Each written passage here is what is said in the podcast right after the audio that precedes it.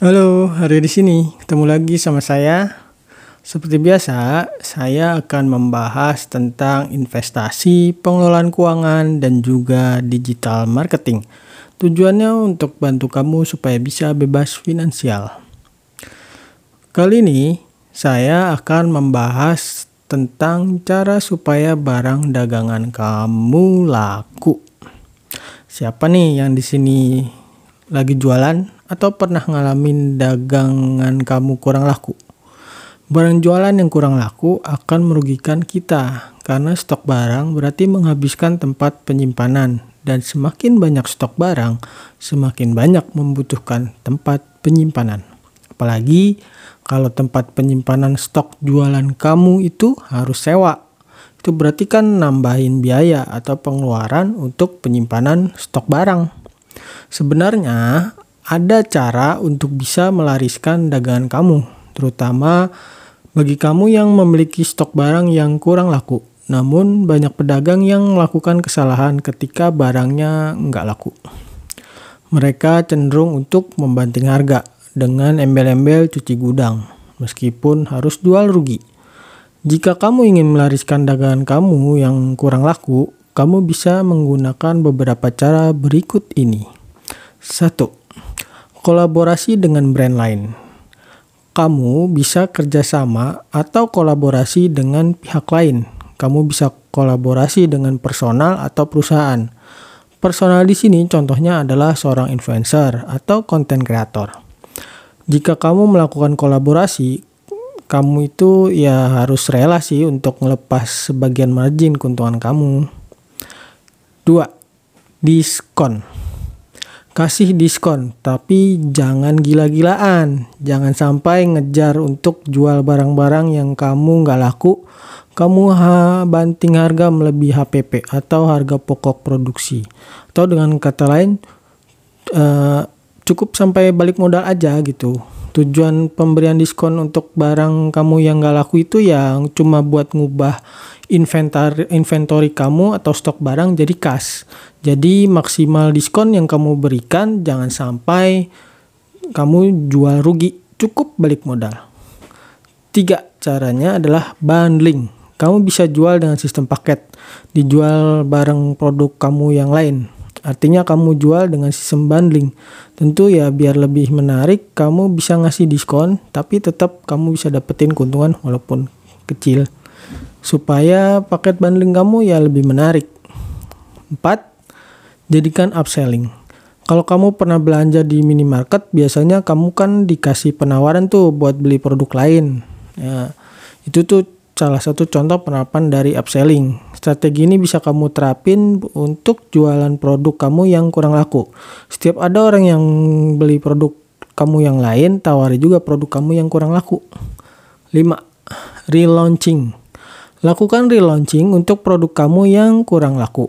Karena produk lama itu merupakan produk baru, tapi untuk market baru.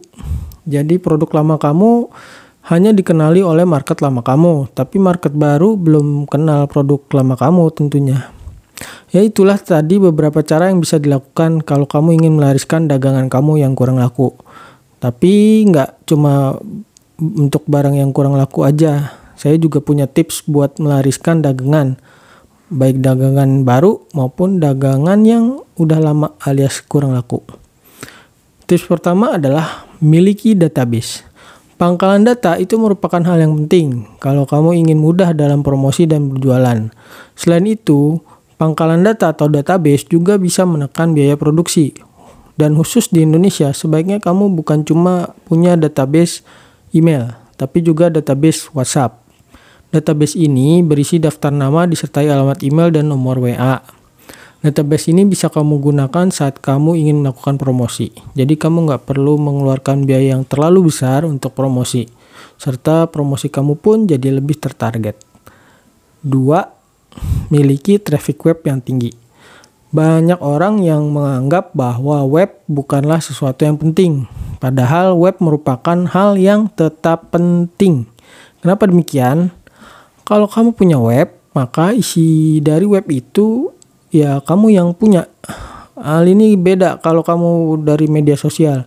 Karena isi yang ada di media sosial meskipun itu akun kamu, ya pemiliknya adalah perusahaan pemilik media sosial itu. Selain itu, otoritas kamu juga lebih dipercaya kalau kamu punya web. Dan jika traffic web kamu tinggi, kamu bisa bebas jualan apa pun di web kamu dengan aturan kamu sendiri. Kamu pun bebas buat promosi produk kamu. Yang ketiga, reputasi yang baik. Menurut Dewa Eka Prayoga, reputasi adalah bagaimana kamu mendeliver suatu value melebihi apa yang menjadi ekspektasi orang. Reputasi yang kamu bangun itu sebaiknya bukan cuma reputasi untuk perusahaan atau produk, tapi dirimu juga, yaitu dengan personal branding. Seperti pengertiannya, kamu itu harus mampu memberikan value yang melebihi ekspektasi pelanggan kamu. 4 siapkan budget. Agar dagangan kamu semakin laku, kamu perlu menyiapkan budget untuk beriklan. Memang, tanpa beriklan, dagangan kamu masih bisa laku juga sih. Cuma dengan kamu beriklan, akan meningkatkan peluang dagangan kamu laku terjual. Beriklan bisa menggunakan media konvensional dan juga internet. Media internet tapi lebih efektif dan lebih efisien karena lebih murah dan tertarget tentunya. Kalau kamu menggunakan media internet, kamu bisa beriklan melalui Google Ads, TikTok Ads, ataupun IG Ads. 5. Berikan edit value berbeda. Kamu perlu menganalisa pesaing kamu. Cari value apa aja sih yang dikasih sama mereka ke pelanggan. Terus kamu analisa bisnis kamu dan cari value yang bisa menjadi nilai tambah bagi bisnis kamu, tapi menjadi pembeda dari pesaing kamu sehingga kamu pun akan dilihat menjadi berbeda. 6. Product knowledge. Kamu harus nguasain tuh product knowledge dari produk yang kamu jual agar ketika ada yang tanya ya kamu bisa menjelaskan dengan baik. Hal ini juga berlaku kalau misalnya kamu punya tim sales. Pastikan mereka punya product knowledge yang baik. Ini tuh penting karena ada juga kons calon konsumen yang pergi bukan karena produknya jelek, tapi karena tim sales yang nggak punya product knowledge yang baik, jadi ditinggal. Yang ketujuh, copywriting yang baik. Copywriting merupakan hal yang penting karena bisa menarik target promosi kamu untuk beli. Bahkan copywriting yang baik terbukti bisa meningkatkan penjualan. Sedangkan copywriting yang buruk bisa menyebabkan budget iklan kamu terbuang sia-sia. Yang kedelapan adalah menjalankan CRM atau Customer Relationship Management. Itu merupakan sistem atau metode pengelolaan pelanggan. CRM ini penting supaya pelanggan kamu tetap setia. Karena jangan sampai pelanggan yang sudah ada justru lari ke pesaing kamu. Bahkan CRM yang baik bisa meningkatkan transaksi dari pelanggan kamu. Selain itu, CRM juga bisa mendatangkan pelanggan-pelanggan baru tanpa kamu harus melakukan promosi, sebab pelanggan yang puas akan mendatangkan banyak pelanggan baru. Berbisnis atau berjualan pasti banyak tantangannya yang harus dilalui, dan salah satunya kemungkinan barang-barang kamu yang enggak laku. Melalui cara-cara yang udah saya sampaikan, Semoga bisa meningkatkan kemungkinan barang-barang kamu laku terjual, baik barang yang lama maupun barang yang baru.